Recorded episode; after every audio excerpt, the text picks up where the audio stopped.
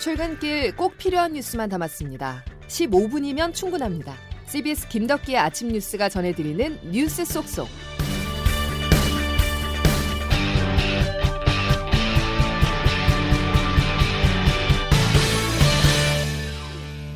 여러분 안녕하십니까? 12월 7일 김덕기 아침 뉴스입니다.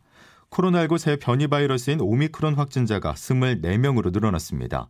방역당국은 코로나19 주간 위험도를 2주째 매우 높음으로 평가했는데요. 그러면서 의료 대응 역량이 한계를 초과했다고 밝혔습니다. 첫 소식 박희원 기자입니다. 어제부터 사적 모임 인원이 축소되고 방역 패스 적용이 확대된 가운데 N차 감염이 현실화하고 있습니다. 국내 오미크론 변이 확진자는 12명이 추가로 확인되면서 누적 24명으로 늘은 상태입니다. 감염 경로별로 살펴보면 해외 유입이 6명, 국내 감염은 18명입니다.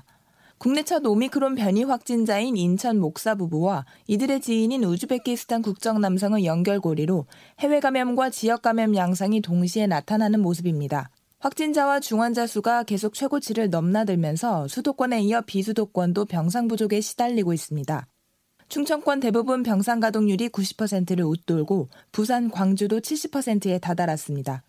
정부는 하루 확진자가 만 명이 나와도 감당할 수 있도록 병상을 확보한다는 계획이지만 병상을 배정받지 못해 대기 중인 환자만 현재 1000명이 넘습니다. 중앙방역대책본부는 의료대응 역량 한계 초과가 발생했다고 밝혔습니다. 중대본 이상원 역학조사 분석 단장입니다. 수도권은 대응 한계 상황, 그리고 비수도권은 악화 상황으로 지역 감염 확산 차단을 위한 노력이 필요하다. 정부의 코로나19 종합 위험도 분석 결과 전국적으로 매우 위험 수준인 것으로 나타났습니다. CBS 뉴스 박희원입니다. 위중증 환자를 치료하기 위한 병상이 부족하고 사망자도 크게 늘자 정부는 일상 회복보다는 방역 강화 쪽을 택했습니다. 물론 예상은 했지만 거센 반발이 이어지고 있는데요. 방역 패스에 대해서 일부 청소년과 학부모 사이에서는 백신 접종을 강제하는 것이라면서 정부를 비판했습니다. 하지만 정부는 단호한 입장을 드러냈습니다. 백신 접종이 더는 선택이 될 수 없다는 겁니다. 보도에 장규석 기자입니다. 내년 2월부터 12세에서 18세 청소년에게도 방역 패스가 적용됩니다. 식당과 카페는 물론 학원과 독서실, 스터디 카페 등에도 백신 접종 증명서 또는 음성 확인서를 제출해야 합니다. 미접종 학생은 학원도 가지 말란 말이라며 학생과 학부모 사이에는 사실상 접종 강제라는 불만도 들끓고 있습니다. 한 청소년의 말입니다. 원래 자율이었잖아요. 네, 강제로 바뀌어서 좀 별론 것 같아요. 청와대 국민청원 게시판에 올라온 방역 패스 결사 반대 청원에는 동의수가 28만 명을 넘었고 한편으로는 헌법소원 심판 청구도 진행 중입니다. 이렇게 반발도 커지고 있지만 정부 입장은 단호합니다. 학원 공부도 중요하지만 건강이 먼저라는 겁니다. 또 전면 등교를 유지하기 위해서라도 백신 접종은 필요하다고 강조합니다. 유은혜 교육부총리입니다. 우리 청소년 자신과 또 그 가족, 우리 사회 공동체 전체의 안전을 지키는 가장 효과적인 방역 수단으로 김부겸 국무총리도 수능 수험생들을 대상으로 접종했을 때 중대한 후유증이 없었고 외려 접종하지 않은 학생들이 바이러스 전파의 매개가 될 수 있다면서 접종을 당부했습니다. 백신 접종은 더 이상 선택이 될 수가 없습니다. 여러분의 적극적인 동참을 교육당국은 다음 주부터 희망학교를 대상으로 학교 방문 백신 접종을 본격 시작할 예정입니다. CBS 뉴스 장규석입니다. 청소년에 이어 자영업자들 사이에서도 방역 패스는 달갑지 않습니다. 가뜩이나 사적 모임 허용 인원이 축소되면서 연말 예약이 취소되고 있는데요. 방역 패스를 일일이 확인하기가 현실적으로 어렵다는 호소입니다. 이 내용은 김정록 기자가 취재했습니다. 정부가 방역 패스를 확대하면서 이제 카페, 식당도 포함되고 내년 2월부터는 청소년도 적용됩니다. 사적 모임 허용 인원도 수도권 6명, 비수도권 8명으로 축소됐습니다.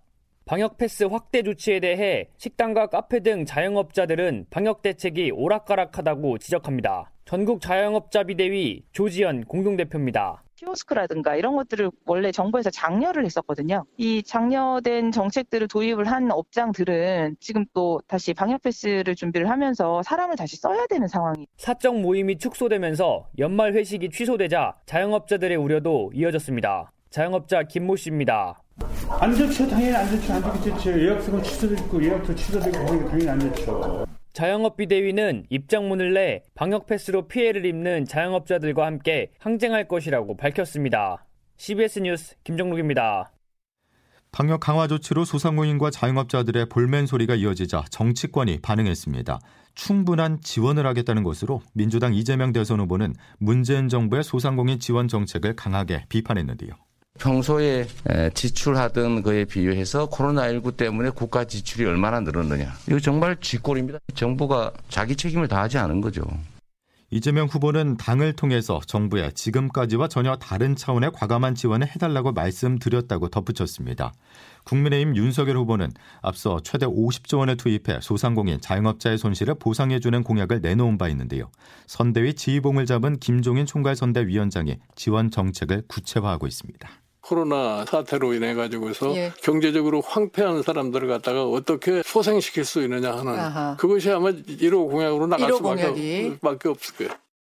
윤석열 후보의 국민의힘 선거대책위원회가 닻을 올렸습니다. 김종인, 김병준 위원장과 이준석 대표까지 모두 참석했지만 내부 갈등은 극복해야 할 과제라는 분석입니다. 송영은 기자가 보도합니다. 국민의힘은 어제 김종인 총괄 선대위원장을 필두로 김병준, 이준석 상임선대위원장 등이 모두 합류한 선대위를 출범시켰습니다. 경선 과정에서 다소 우편향 행보를 보였던 윤석열 후보는 박주선 전 국회 부의장과 노재승 블랙워터포트 대표 등을 공동선대위원장에 추가 영입하며 중도층 잡기에 나섰습니다. 문제는 투톱인 김종인, 김병준 위원장 사이에 신경전이 지속되고 있다는 겁니다. 김종인 총괄선대위원장은 코로나19로 인한 사회적 문제를 해결하기 위해 국가의 적극 개입설에 무게를 뒀지만 국가는 국민을 갖다 보호할 음, 의무를 음. 갖는 게 국가인데 네. 그런 사태에서 국가가 개입을 해가지고서 그 문제를 해결하려고 노력한 건 당연한 건데 반면 김병준 상임선대위원장은 자유주의를 강조했습니다. 국가주의와 대중영합주의가 결합할 때 그것이 어떤 결과를 낳았는지 다른 나라의 역사를 세계의 역사를 보십시오. 파국, 파산, 파멸. 선대위 출범이 일단락됐지만 국민의당 안철수 후보와의 야권 후보 단일화 문제도 조만간 도마에 오르며 논란이 될 것으로 보입니다. CBS 뉴스 송영훈입니다. 윤석열 후보가 한숨 돌렸습니다. 검찰이 어제 윤 후보 배우자 김건희 씨가 운영하는 전시기획사의 협찬 의혹 일부를 무혐의 처분했는데요. 하지만 오늘은 분위기가 달라질 수 있습니다.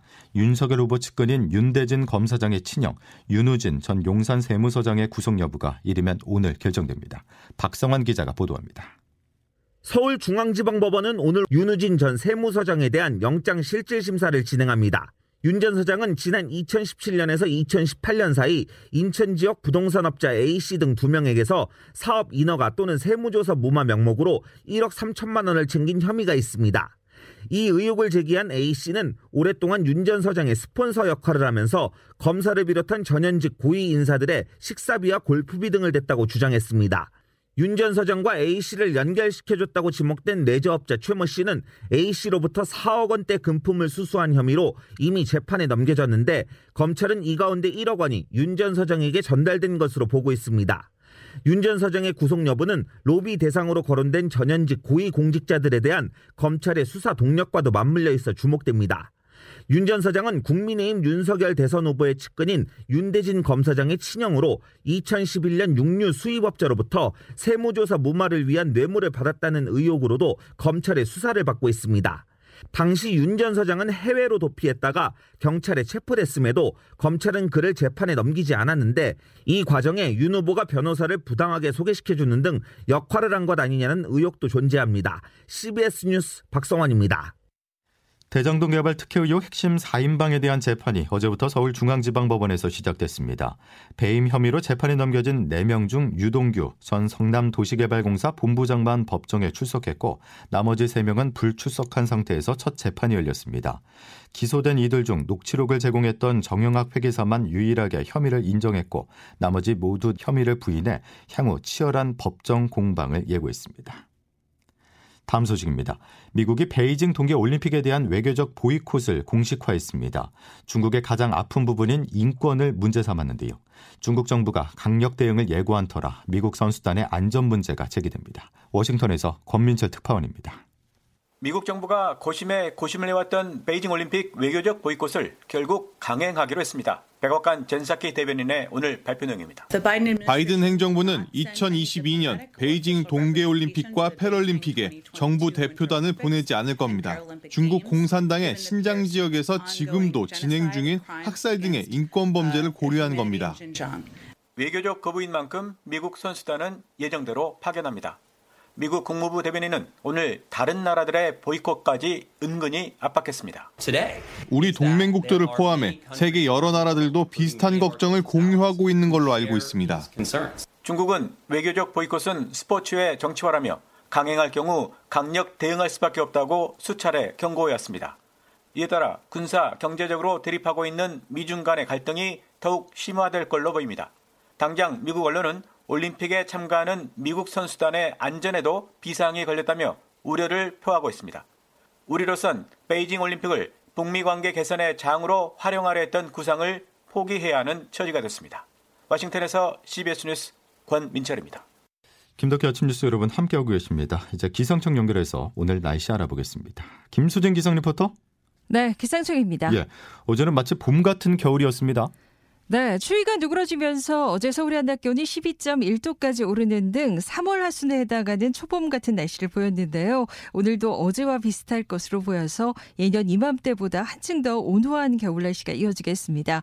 다만 오늘 주의하실 것이 있다면 미세먼지가 되겠는데요. 대기가 정체되면서 내일까지도 수도권과 충청, 대구권은 종일, 또 광주 전북권은 오전에 일시적으로 초미세먼지 농도가 나쁨 수준을 나타낼 것으로 보여서 당분간 호흡기 관리 잘 해주셔야겠습니다.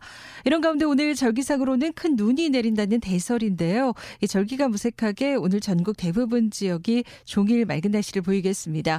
다만 강원 영동과 경북 동해안은 동풍의 영향으로 오늘도 돌풍과 벼락을 동반한 5에서 20mm 안팎의 비가 오락가락 이어지겠고요. 강원 높은 산지에서는 1에서 3cm 안팎의 눈이 조금 쌓이는 곳 있겠습니다. 낮 최고 기온은 오늘 서울, 대전, 광주 13도, 원주 12도, 광주 14도의 분포로 평년 기온 기온이 4도에서 9도가량 크게 웃돌 것으로 보여서 온화한 겨울 날씨가 계속되겠습니다. 날씨였습니다. 오늘 절기 대설이지만 눈이 아닌 미세먼지를 주의하셔야 되겠습니다. 자, 화요일 김덕기 아침 뉴스는 여기까지입니다. 내일 다시 뵙겠습니다. 고맙습니다.